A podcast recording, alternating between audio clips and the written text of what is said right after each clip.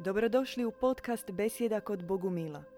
Možete nas pratiti uživo na Facebook stranici Bogumilski centar petkom u dvadeset sati. Dobar večer, dobrodošli u Besjedu kod Bogumila. E, Dobar večer, znači Borislav, ja sam sestra... Dobar večer. Ja sam sestra Blanche Flor i crveni se u našim rukama izdanje Bogumilstvo. Bogumilska enciklopedija. Uh, zadnje što smo tiskali, uh, ne i posljednje.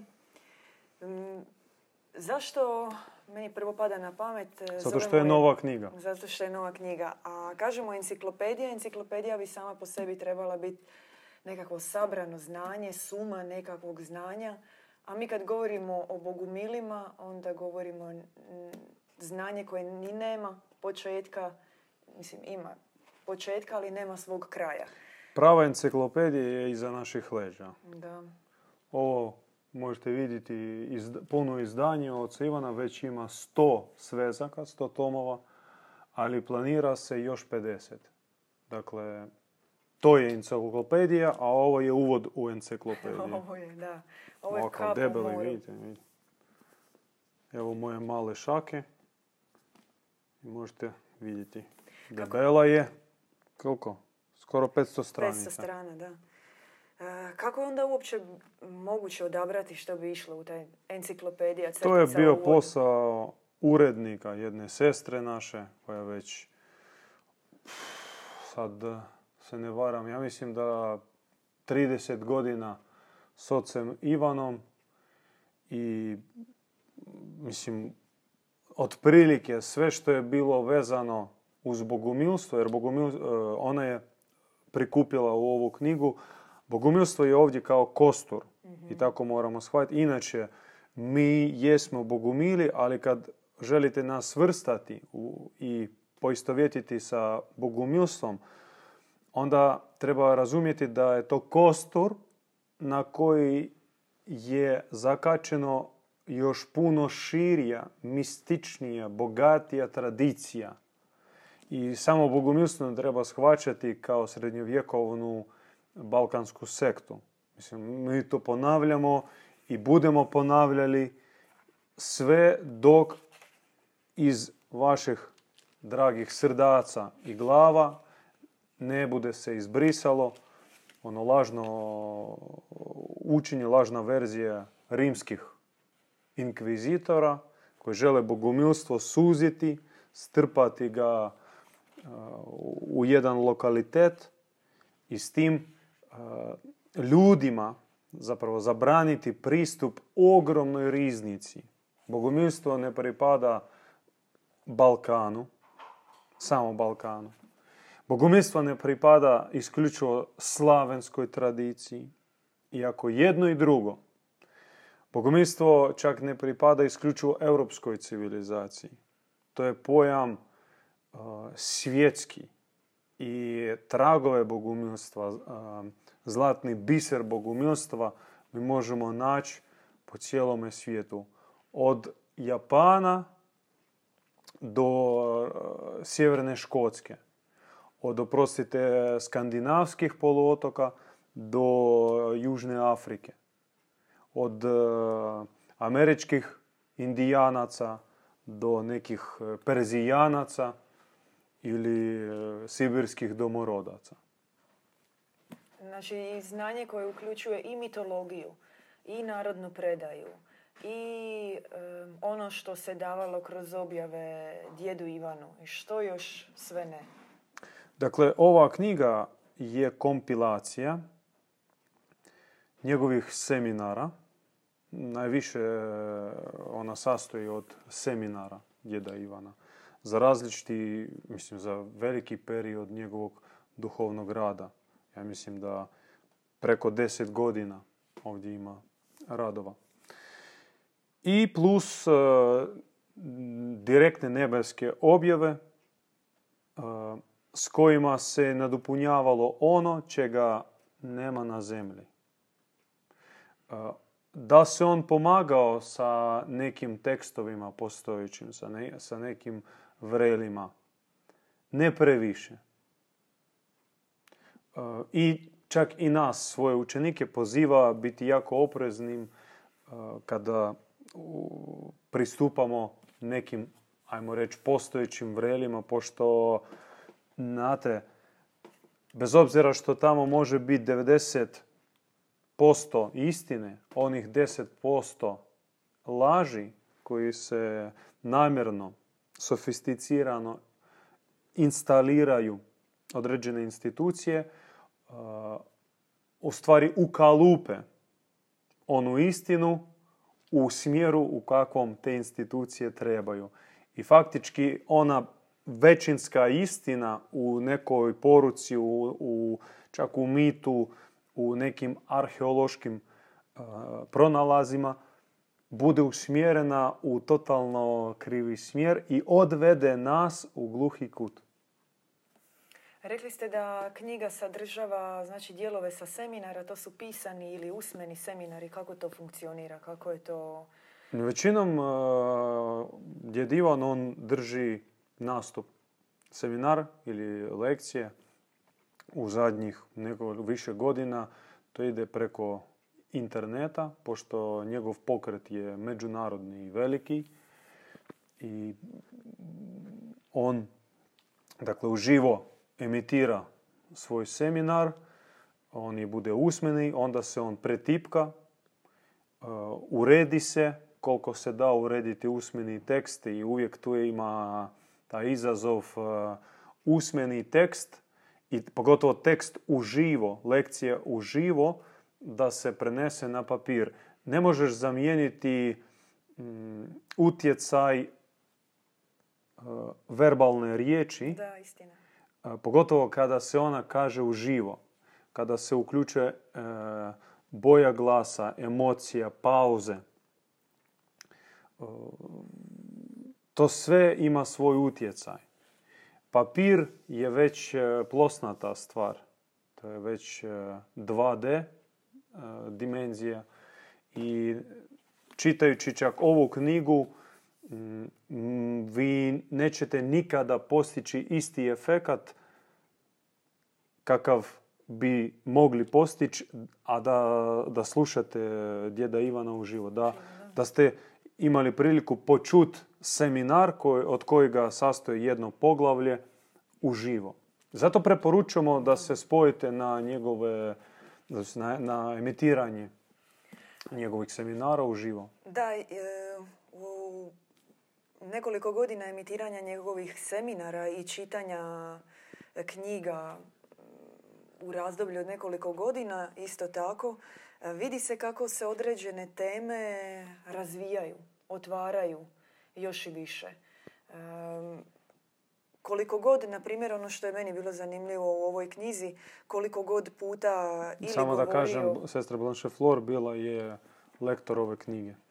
Koliko god puta govorio ili otvarao, recimo, temu djevičanstva ili temu neporočnog začeća, uvijek je, uvijek je novo, uvijek je živo. Jedan srk. Zasrčite. Da razvijemo ovako ozbiljnu temu. Da, mrtva ozbiljna si. A, međutim, e, povezano s tim, ono što mi isto bilo zanimljivo u knjizi, o čemu mi govorimo, on dobiva objave Majke Božje, uh-huh. ali ovdje su spomenute i neke druge objave. E, šta to može značiti čitatelju? Naprimjer, kaže u jednom dijelu, premudrost govori Ivanu Bogumilu, bijeli korabljeri govore Ivanu Bogumilu, obraćaju mu se, e, dobra božanstva, Sofija Pronoja. To je... I koliko ja imam vremena za odgovor? Do... Koliko traje dok se grlo osuši do sljedećeg srkanja? Ne, ozbiljno. U dvije minute objasniti metafiziku objave, polazište tih objava i oblik tih objava, samo, sa, sa, samo metodologiju objave, mehanizam objave, ja ne bi se usudio. Možda da imamo još odvojenu besjedu na tu temu. O objavi kao takvoj i o onome na što se poziva inače čovjek. Čovjek se poziva primati objave. Mislim, kad kažemo prorok, to je hendikep naše civilizacije što su ih, što ih je malo, što su oni pojedinci.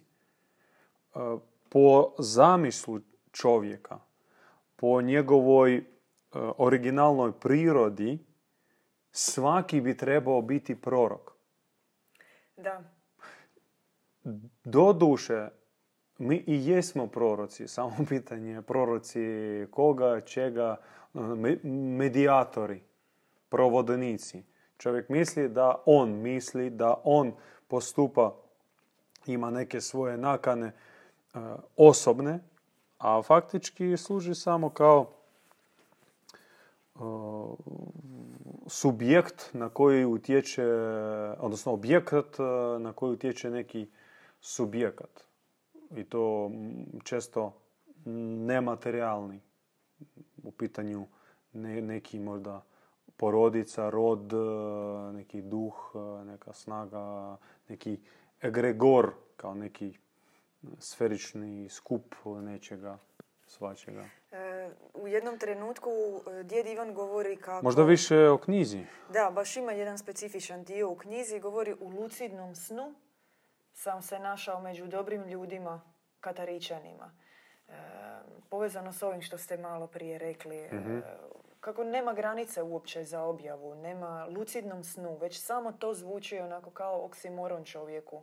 Znači, pri sebi, potpuno svjestan, ali prima objavu dobrih ljudi, odnosno nalazi se s njima u njihovom dobrom svijetu, ugošćen od njih, opisuje njihove prekrasne, prekrasne trpeze kao ne samo e, ritual blagovanja, već kao euharistiju, opisuje kako je igrao kolo s njima i čini se kao da za njega nema granice između neba i zemlje.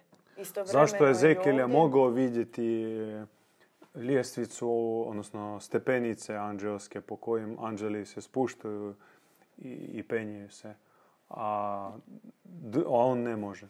Da. To se možda i svi onda mi trebamo zapisati. Dakle, tome i poanta što škola djeda Ivana, ona je među ostalom i proročka škola, škola proroka. On, bivajući prorokom, prenosi dar proročanstva na svoje učenike. No treba shvatiti poantu proroka, samo srž proroka. To nije vidovnjaštvo, nije proricanje. Proroč, prorok i proricatelj nije jedno te isto.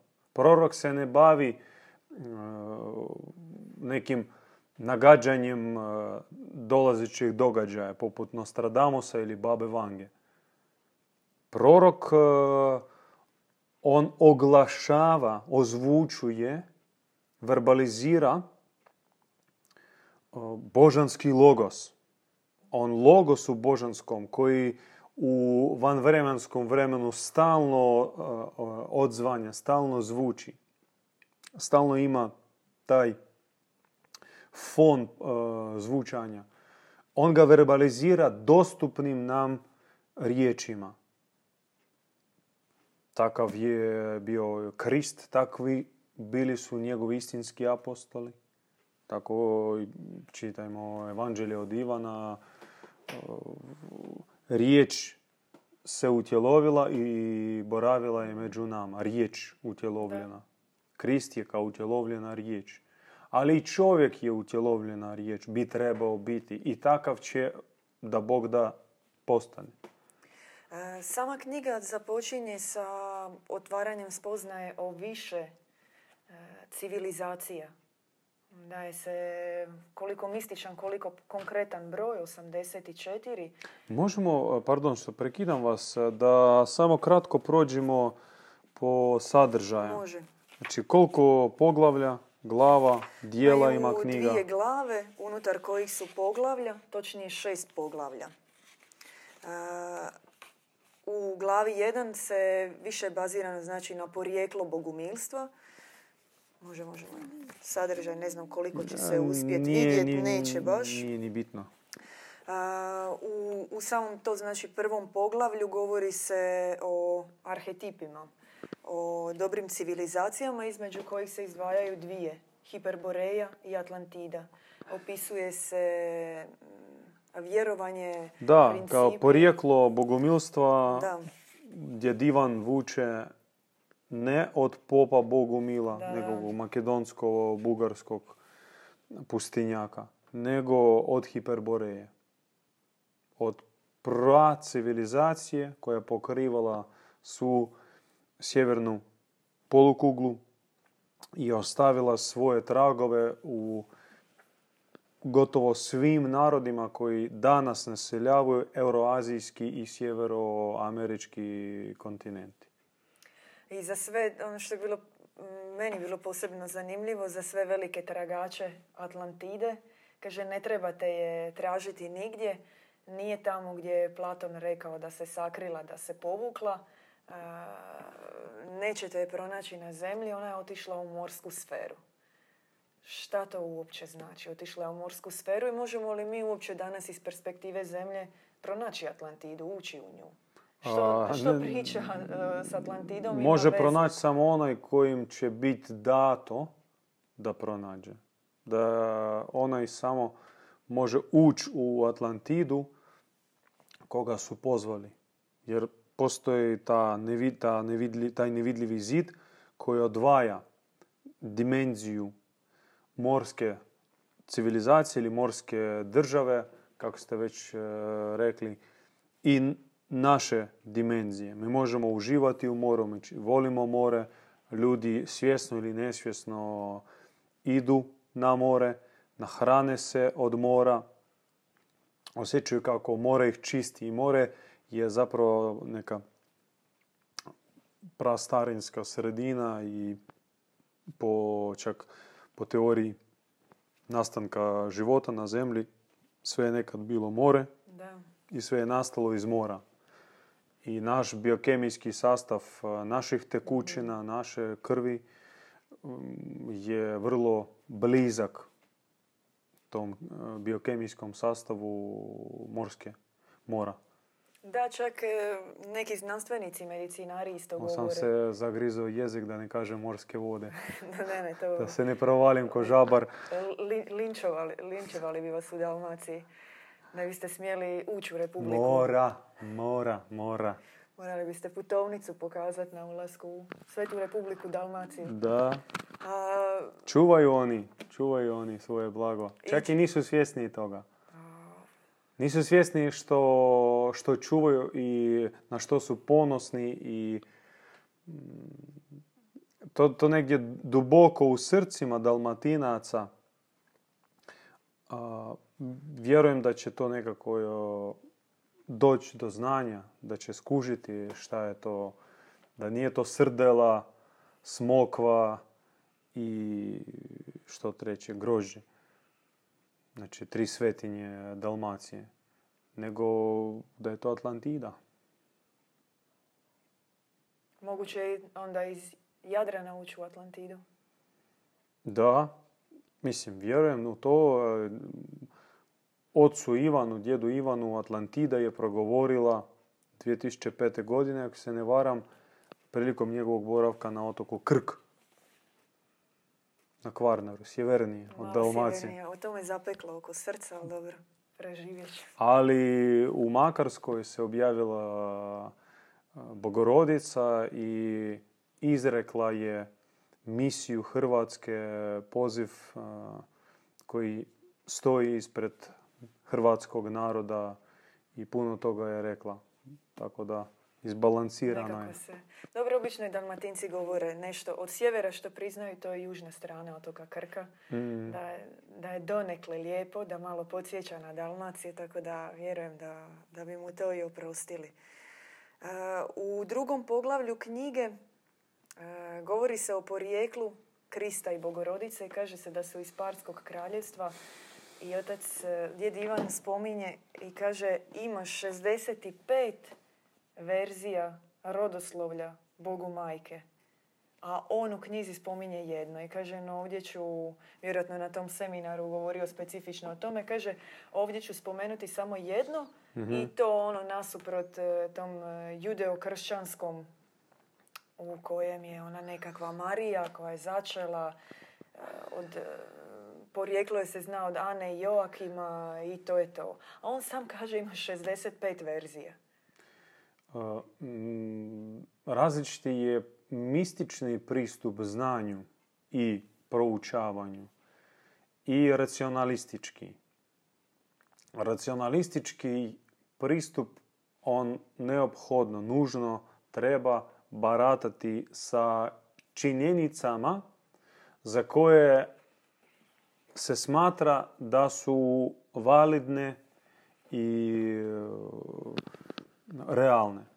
Što god bi to značilo i mislim, kol, kol, bez obzira koliko je to sve upitno.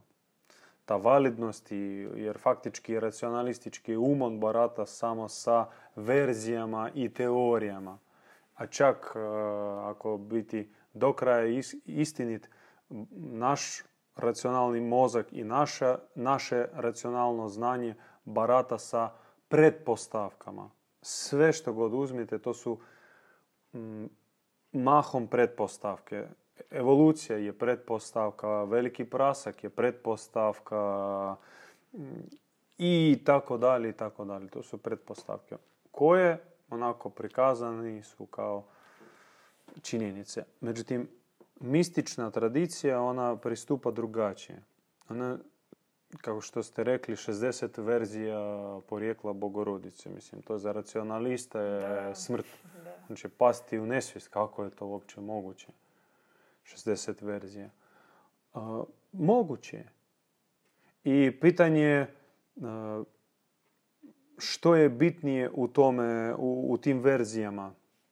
Grad u kojem je rođena, etnički uh, sastav njene krvi, koja je ona više Perzijanka, uh, Babilončanka, Galilejka ili Židovkinja, koliko u postotku. Znaš ti nacistički, eugenistički pristupi, dajte izračunamo. To u stvari ide od e, judaizma. Judejci su prvi donijeli na zemlju pojam e, čiste krvi. Odabranosti naroda i čiste krvi. I faktički neki od znanstvenika, neki od povjesničara i teologa, sad ne mogu se sjetiti e, prezimena, nije ni bitno, e, po meni pravomoćno smatraju Stari Zavjet kao neki temeljni temelj e, judejstva. E, smatraju ga početkom šovinizma i ksenofobije, mržnje drugih naroda.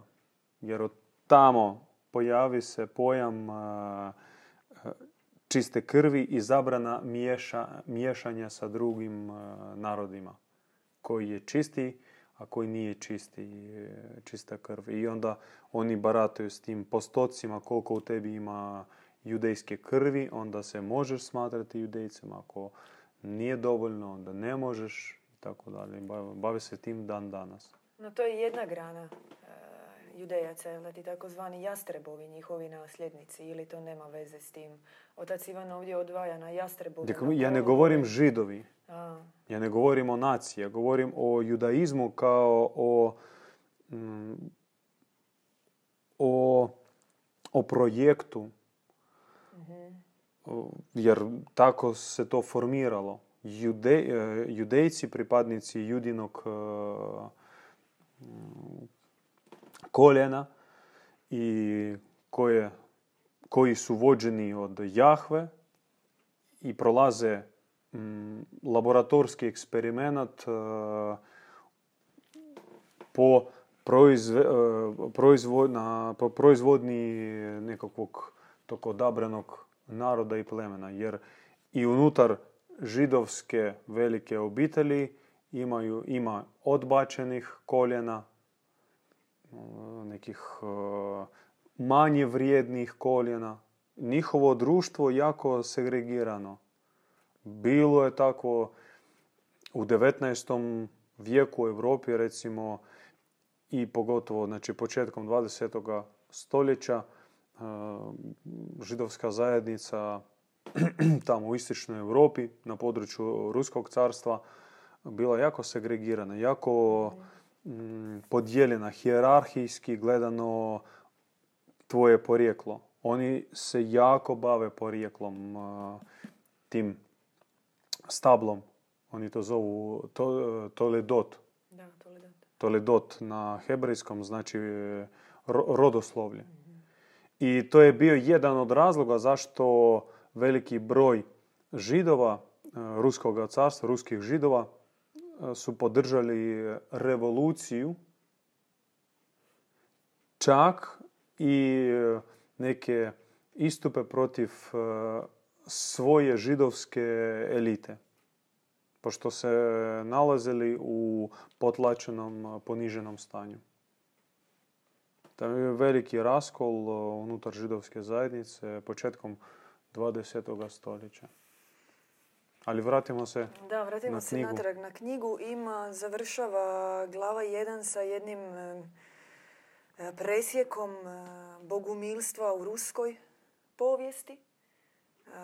I odmah se projavljuje ovaj nacionalni duh. Kako je moguće uopće imati presjek bogumilstva ovdje na ovim prostorima? Kako, kad bismo mogli i na koji način bismo mogli napraviti jedan vjerodostojan presjek bogumilstva ovdje na Balkanu? O tome su Krleža govorili, Krleža i Ujević, Vesna Parun, mnogih... No, oni su, nažalost, nisu mogli prekoračiti taj uskogrudi balkanski pristup. Znači, svajatanje, i to se događa dan danas, svajatanje bogumilstva. Već ne, ne, ne govori se o balkanskom nekakvom fenomenu, već se govori o isključivo hrvatskom, srpskom da. ili bošnjačkom uh, uh, nasljeđu. Da, nažalost, znači još uže. Nekako to se sa svim događa. I sa, i sa Teslom, i sa Andrićem, sa, sa osobama, sa stečcima, sa pojmovima, sa, sa bilo čime. Uvijek se mora točno da, nekako... Da, umjesto da te fenomene koje su nastale ili koje su bile na ovom podneblju iskoristimo kao ulaz u nadcivilizacijski prostor, znači pošto su ti fenomeni bili van e, granica etničkih, e, lokalnih, e, vjerskih, vremenskih čak. Oni bogumili su aktualni bili u srednjem vijeku i još su aktualni i danas. Još više su aktualni nego u srednjem vijeku. Bogumilstvo nije još javljeno svijetu. Svijet još ne zna bogumilstva.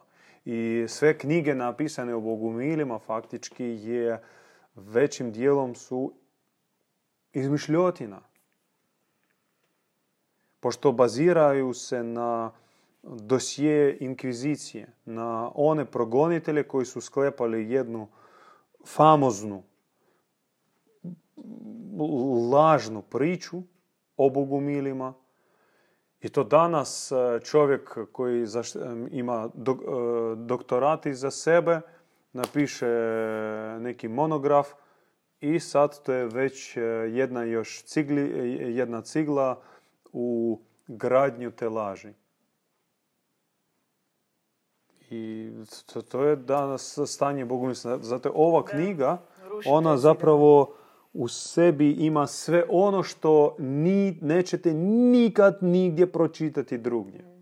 Ona sastoji od toga. I suprotno, sve što ste pročitali u, svoj, u, u bilo kojim povijesnim, arheološkim vrelima, nekim naučnim, teološkim knjigama o bogumilstvu vi nećete naći u ovoj knjizi. Pošto je to sve šupla priča. Apsolutno laž, laž, laž, laž. Čitati ovu knjigu s jedne strane nije jednostavno pošto ona sadrži puno pojmova, da. puno i daje čak metodologiju novu pristupanju, metodologija pristupanja spoznavanju Boga, spoznavanju sebe, spoznavanju povijesti, metodologija proučavanja budućnosti, takvi otvaraju se ili polažu se osnove takvih disciplina naučnih kao što su teleologija. Teleologija je sa grčkog telos cilj, a logos kao nauk, znanje. Znači, nauk o cilju, cilju, duhovnom cilju čovjeka. Antropologija, duhovna, čak bolje reći teoantropo, teoantropo naturo logija. Dakle, teo Bog, antropos čovjek, naturo priroda, logos znanje. Znanje o trojstvenosti prirode, gdje Bog, čovjek i priroda su tri strane jednog trokuta i koji su harmonično e, povezani. I ne možeš, ako se vadi jedno, odnosno ističe se jedno nešto, onda događa se disbalans. Ako Boga stavimo iznad svega, iznad čovjeka i prirode, sve ide u krivi smjer. Opet, ako čovjeka, taj sekularni humanizam osamnaestog stoljeća, izbacimo Boga, ima samo čovjek, čovjek je uh, sam po sebi Bog i, i, i zaokružena priča. Opet uh, disbalans. Ili sad moderni pristup uh, k vragu Boga i čovjeka, ajmo baviti se spašavanjem prirode. Priroda sad je Bog. Da. Na štetu i Bogu i čovjeku. Opet disbalans. I od mi stalno u tom čamcu pokušavamo doći do nekakvog napretka, a ne možemo zato što baca, baca nas u, u krajnosti. I tim se bavi disciplina teoantroponaturologija, koja, odnosno osnove koje prikazani su u ovoj knjizi. I još da ih ne nabrajam, to ćete da, vidjeti. Kako ste i sami rekli, u jednom trenu, u jednom dijelu knjige piše da, recimo, kod primjera Atlantiđana koje smo spomenuli, da njihov princip uređenja društva nije bila teokracija, odnosno vladavina Boga, nego sveta teogamija, odnosno brak sa božanstvom. Što značilo da je svaki čovjek sjedinjen u svom srcu, da je jedno sa prirodom dobroga Boga. Da. I da je, to je bio princip uređenja. E, isto tako u knjizi što se nastavlja i čime počinje glava dva, opisuju se i spominju mnoga odlica nebeske majke, njene hipostaze i očitovanja.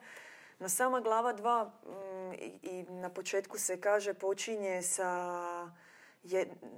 jednim licem, jednim očitovanjem premudrosti kako svijet do sada nije vidio, to je Sofija Pronoja. Uh, pazite, svaka duhovna tradicija od poznatih nama barata sa više imena Boga, da. Gdje svako ime je istovremeno i, i funkcija, ono kao funkcionalno ime. Recimo, da, Rahman. Uh, u islamu milosrdni i još oni imaju, uh, ispravite, devedeset devet Allahovih imena. Pa uh, u kršćanstvu isto ima bezbroj, pogotovo tamo u istočnom, mističnom kršćanstvu, isto bezbroj imena za Bogorodicu, Teotokos, mm-hmm. uh, što znači Bogorodica. Da. Pa Odigitrija, putevoditeljica, pa Oranta kao zaštitnica, pa Galaktotrafusa, neko hraniteljica. E, I to je tako, tako i mora biti. Bog je mnogolik. Božanstvo je mnogoliko i mi, to je temeljno učenje Bogumila da Bog ima dva lica, očinsko i majčinsko. O Otcu se jako malo zna, najmanje zna. Otac je totalno zatvoren lažnim slikama takozvanog Boga, koji su zapravo toliko iznakazili očev lik da čak i Kristova poanta, znači poentirana poruka, najvažnija poruka, ja sam došao kod vas da bi vama otkrio oca, ostala je skoro zanemarena. O Otcu nebeskom, jako i centralna molitva je Oče naš u kršćanstvu, Abba Oče, dakle, Tatice moj. I prispodobe Kristove o izgubljenom sinu, a točnije o ponašanju Oca u toj priči i sve metafore s kojima on je pokušavao približiti Očev lik judejcima i njegova opaka rasprava sa farizejcima, kaže, vi ne možete mene shvatiti i pošto ne znate mog oca, jer ja sve radim i sve govorim što sam vidio i naučio od oca, ali vi ne možete to shvatiti pošto moj otac nije vaš. Vaš Bog je đavo, govori on ortodoksnim judejcima. Kaže, Bog vašega staroga zavjeta, vaših svetih knjiga je đavo. Vi ste Sotonina sinagoga. To ne govori Borislav, to govori Evanđelje. Govori kršćanska sveta knjiga. Međutim, od oca gotovo ništa. Znači, razapeti Isus na križu, agonija i dalje od toga nema uh, prodora. Znači, oca, otac uopće zatvoren. I majka je zatvorena. Ali majka sada u u ovom vremenu otvara se prva i možda još i zato što na razini dubinskoj na, i ne toliko čak dubokoj da, da ne možemo to osjetiti, ona još ostala. Ostao mm, kod čovjeka čežnja ostala je, čežnja za, za majkom. I negdje u podsvijesti, skriveno u srcu, ima znanje o majci. I zato ona prva u toj e, dijadi oca i majke, kao punine Boga, bo, božanskog lika, božanskog lica, ona se prva javlja. Majka javlja se normalno u mnoštvu svojih e, duhovnih, funkcionalnih imena. Vi ste rekli Sofija Pronoja kao dobra providnost. Da. Jedno od najstarijih i najproširenih imena. Uzmite bilo koje pleme, bilo koji narod, proučite kakav je njihov bio stav prema velikoj majci, pramajci, bogini majci. Prvo bi rekli ona nas vodi. Ona vodi brigu, ona vodeća snaga. To jest ta Sofija, mudrost, premudrost. A pronoja znači nešto prastaro i prevječno. Dakle, pronos, proto, proto mudrost, proto znanje, proto providnost. Da. A, mi... Praktički se emisija približava kraju, a mi još nismo niti o poglavljima. Zaista je iscrpno i nastavlja se dalje. Recimo u drugom dijelu, e, nakon glave dva, u poglavlju dva kreće jedan dio sa astrologijom novog zvijezdanog neba. I sad e, govori se ne o dvanaest zodijakalnih znakova, već o šesnaest dobrih zvježđa, ali ne samo kao nekakve puke zvijezde na nebu, čije mi koordinate zapisujemo, već kao dobra božanstva. Otvara se jedno zaista izvjezdano nebo i panteon i sabor dobrih božanstava, a to je samo, kako ste rekli na početku, kap u moru svega što... Ali i ovom, ovoj kapi vrijedi cijelu emisiju govoriti i posvetiti tome, pošto tema o bogumilskoj ili hiperborejskoj astrologiji je široka. Ne možemo mi sad u dvije minute o tome reći. Samo da ne zaboravimo podsjetiti Nas, da, da, da se pretplaćujete, braćo, sestre, pomozite da krenemo sa emisijama, odnosno sa emitiranjem na YouTube-u. Trebamo skupiti tisuću svjetlih pratitelja. Da, pratitelja. Rabljera. Da, još dvjesto treba. Možemo im smisliti naziv onda neki za njih. Bijela pratnja od bijeloga Boga. Vojska, to je vojska, pravedna vojska. Jer mi s vama zajedno vjerujemo da možemo doprinijeti ovome svijetu, ovome društvu kroz ovakav način. Mi smo mali ljudi, skromnih mogućnosti, ali i ovo malo želimo pokloniti uh, ljudima. Apsolutno, da. E, govori se dalje, ide kroz sadržaje o duhostjecanju, o praksi podobrenja. A možemo kroz pojmovnik kratko proći? Može, to smo htjeli spomenuti. Da preplašiš ljude. Da. Kakve su pojmovi? E, pojmovi koji se spominju ovdje na samom kraju naše knjige su oni koje smo mi sada u ovom prvom izdanju izdvojili kao riječi koje se baš ne nalaze u hrvatskom standardnom jeziku i dali smo njihovo objašnjenje. Ne samo, nego i rijetko uopće u teologiji koriste. Uopće nema takvih pojmova i to su bogumilski ozareni pojmovi poput e, autarzija. Adamit, adaptacijsko Ale... preoblikovanje, da. Alkon, Amiel, Aurilama, Aleteja, Bilokacija, Himera, Ilit, Jurodivost, Kaducej, Kresola, Lono, Mamon, Metanoja, Mine, Miro, Moći, Močevit, Nebesnik, Pleromav, Podvižnik, Reksmundi, Sark, Soma, Serafit, Starec, Strasnota, Innik, Tardema, Teel, Župel, Tihovanje. Ga, gašenje prijenosa, jel? Za kraj. Mislim, samo da, da vas uh, uzbudimo... Uh, promisliti i doći do ove knjige.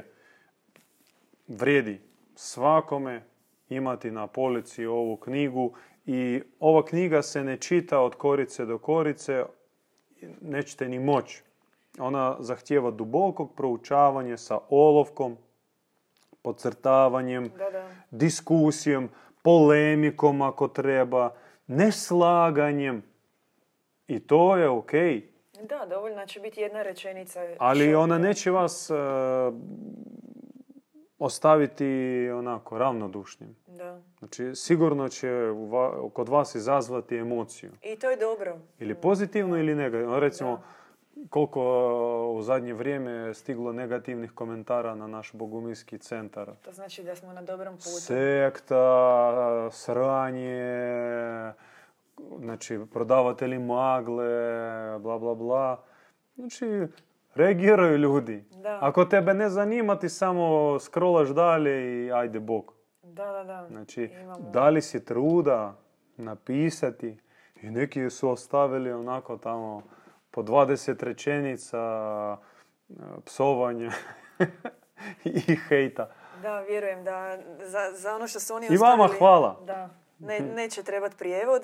A uostalom, kaže se, za dobrim konjem se diže prašina, tako da možemo onda na to biti ponosni. Ima još jedna o karavanu, ali nećemo tako da, grubo. Nije, nije prigodna. Nije prigodna. A, preporučamo. I to je to. Zapravo, a, čekamo vaša pitanja, čekamo a, reakcije, čekamo ono što vam je, na što možda niste dobili odgovor u knjizi, a da vas je zaintrigiralo, da vam je ostao da ste postavili pitanje, a da vam je odgovor ostao visjeti u zraku, da niste na to dobili odgovor u ovoj knjizi, što se isto može dogoditi s obzirom na to kako je veliko, obimno znanje, teme koje otvara Djed Ivan, sigurno o tome možemo porazgovarati. Cilj je bio zainteresirati. Da, knjiga se može naručiti. A recimo, tu svako poglavlje je gotova tema za besedu. Da. Čak i... Takav je već stil oca Ivana. Poglavlje je otprilike jedan seminar, ali on u seminaru obično ima od deset do dvadeset točki, svaka od kojih zahtjeva dubokog promišljanja, objašnja, objašnjenje, diskusije, rasprave. I u stvari u jednom poglavlju ima tu minimum deset tema za besjede. Apsolutno, da. Sad, kako govorite, sjećam se samo i o slavenskim božanstvima, Tara, Mokoš, Lada, Perun, no, ovoj Svarog, knjizi, ovoj, knji, ovoj knjizi već, e, mislim da skoro pet, ne, pet ne, četiri godine, tri, tri, četiri godine od kad je ona izašla na ruskom. Nije više, jel? Tri, četiri godine. Mislim, prvi seminari bili su dvije tisuće dvanaeste. godine. Mm-hmm. Onako, on je baš krenuo m, koncentrirano objašnjavati bogumilstvo. Baš njega opisivati, govoriti o porijeklu, o etimologiji same riječi bogumilstvo. I o tome o svemu ima u ovoj knjizi. Mnogi, ste, mnogi od vas, vi ste čekali ovu knjigu, evo je, možete naručiti i ona će doći u najboljem obliku, u najbržem roku. Hvala na gledanju besjede. Hvala oče Borislav na i drugi put prezentaciji knjige, na barem ne, onog malog dijela koji je u njoj. I vidimo se u sljedeći petak u besjedi. Prije toga, Pravedna vojsko, subscribeajte se, pretplatite se na naš YouTube kanal. Pozovite vaše prijatelje, da. To nije teško. Čovječe, ne košta skupo, daj klikni taj besplatno je. Pretplatu, da. I, i imaš još zvono za da dobivaš, da, da, da dobivaš ob, kao obavijest o novom videu. Da, da, kada da. objavimo na YouTubeu ili šeramo na Facebooku. I...